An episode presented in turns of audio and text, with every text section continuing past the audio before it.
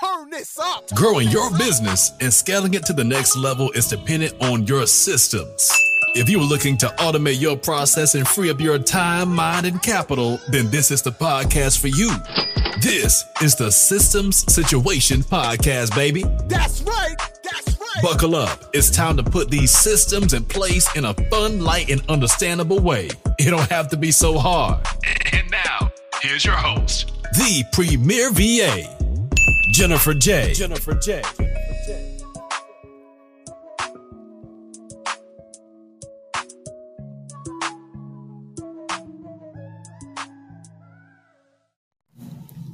What's up, everybody? Welcome to the System Situation podcast. I am not Jenifer Jay. I am her assistant, Trey Joyner, and I am just doing a little snippet to let you know what this episode is about. So, as we review 2021, we have put a compilation of some snippets, some tips, some things to get you prepared for 2022. So, take these next 17 minutes of your life, listen up, and make sure to subscribe to the System Situation Podcast because Jen will be turning it up for 2022. We hope you enjoy the highlights and that you have an amazing new year. Peace when you first set your email list up, you should be setting up a welcome series. So that should be the very first thing. Welcome series can be three to five emails that you're going to send out and you can do it one, you can wait one day. You can do it every day when they first join. You can do it every three days. You can send one email out a week, but you need to have a welcome series which is three to five emails where you are just providing value to your audience. And at that point, you should also be separating them if you have different branches in your business. In my own words. So if you're looking for industry related terms, you won't get them from me. So, email marketing is dating your audience through email. You are create you are working toward a relationship. You are trying to go together. So email marketing is sending emails to your audience on your list with the goal to be in a relationship i have a word for you about systems okay so my question is why do you listen to people who don't have the specialty of systems to tell you what systems to put in place. If you are having heart problems, you don't go to the foot doctor, right? So it should be the same way with systems. People who specialize in systems, we have been around the block and we know what works and we know what don't work, right? So when implementing systems in your business, it's very beneficial to you to make sure that you are listening to someone who knows what they're talking about and who have seen different systems, different clients, different customers, and can advise you wisely. Is you can use Google and you can just sit here and talk.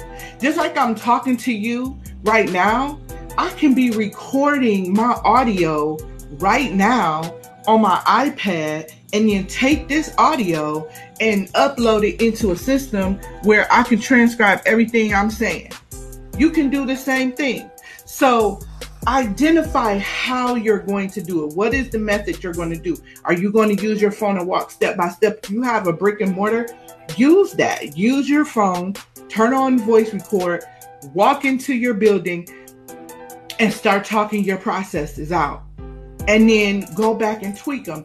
This way, you are not sitting there typing hours and hours. And have you systematized? If you're getting people to jump on a call with you, have you done the necessary work internally to make sure that you're able to handle those calls?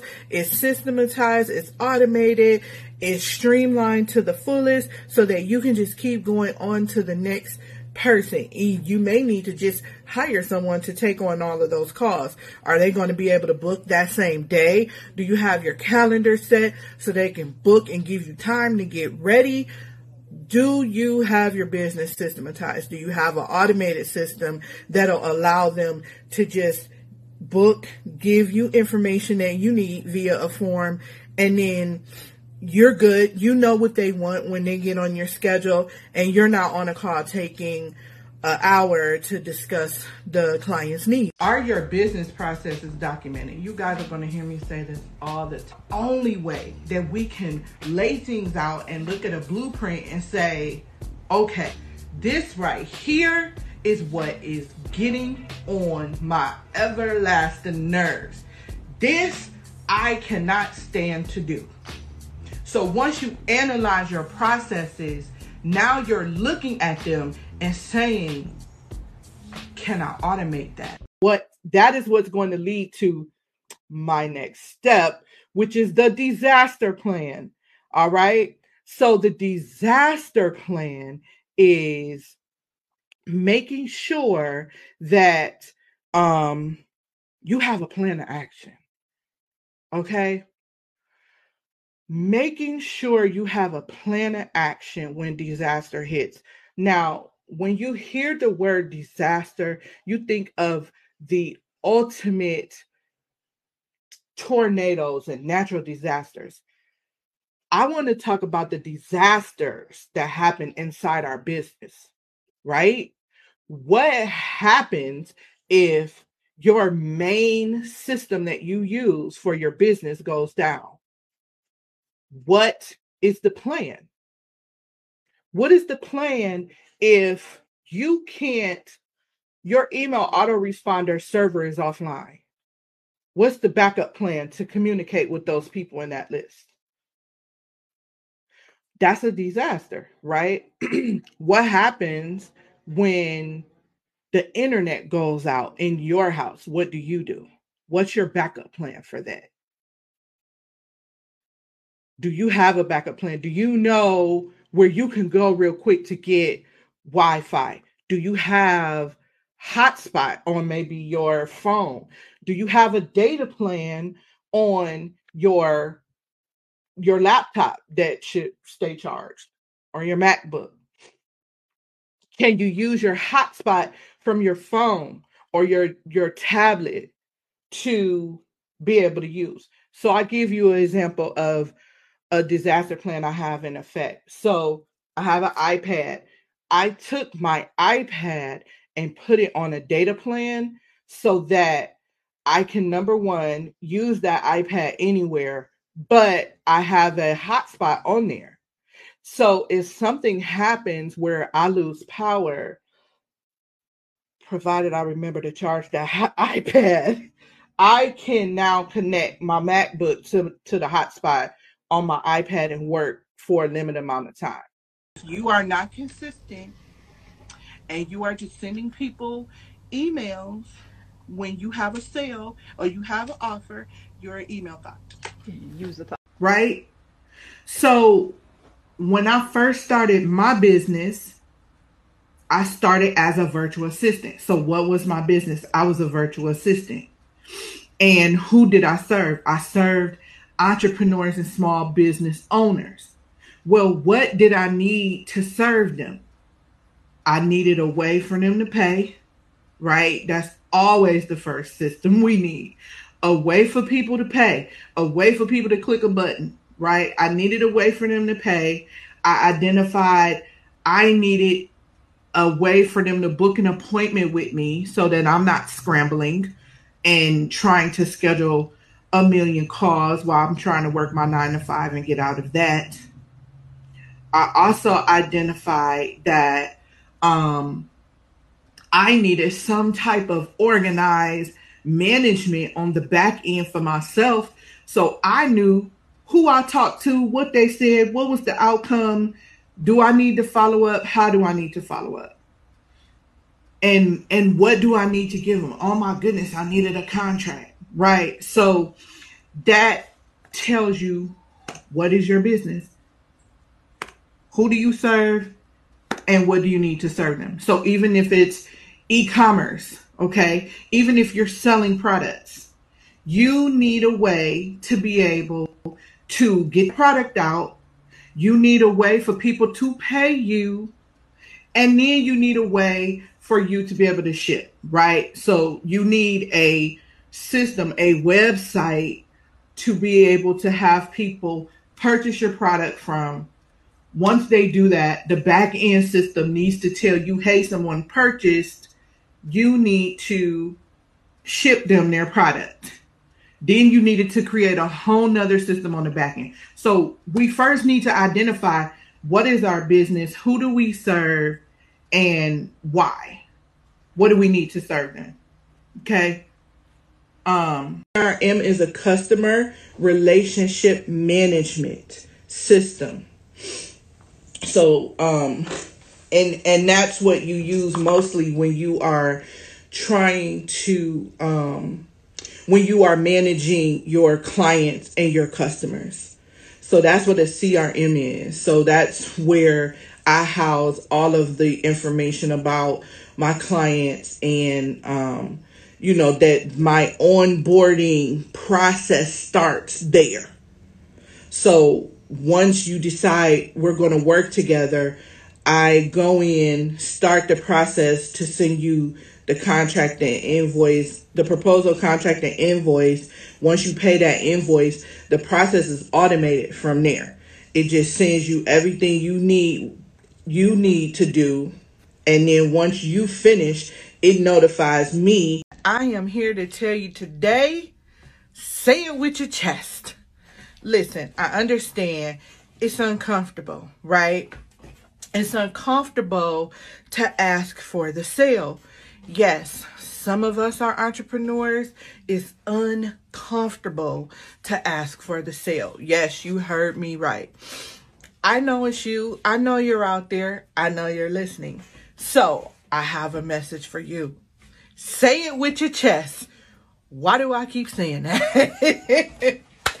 Listen, research states that some people just don't like to ask for the sale. They could do it, but they can't do it consistently, and it may result into like reduced payments, discounts, coupons.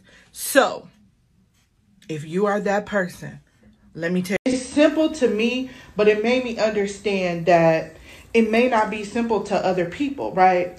So when we are thinking about automation, right?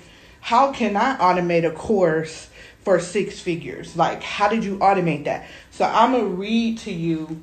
One person said, Well, how do you do that on automation? And their response was, I automated my traffic through Facebook and Instagram and YouTube ads, right? I automated my sales, sending my traffic and leads to my sales page, then automated my email marketing by sending my non buyers to an automatic email follow up.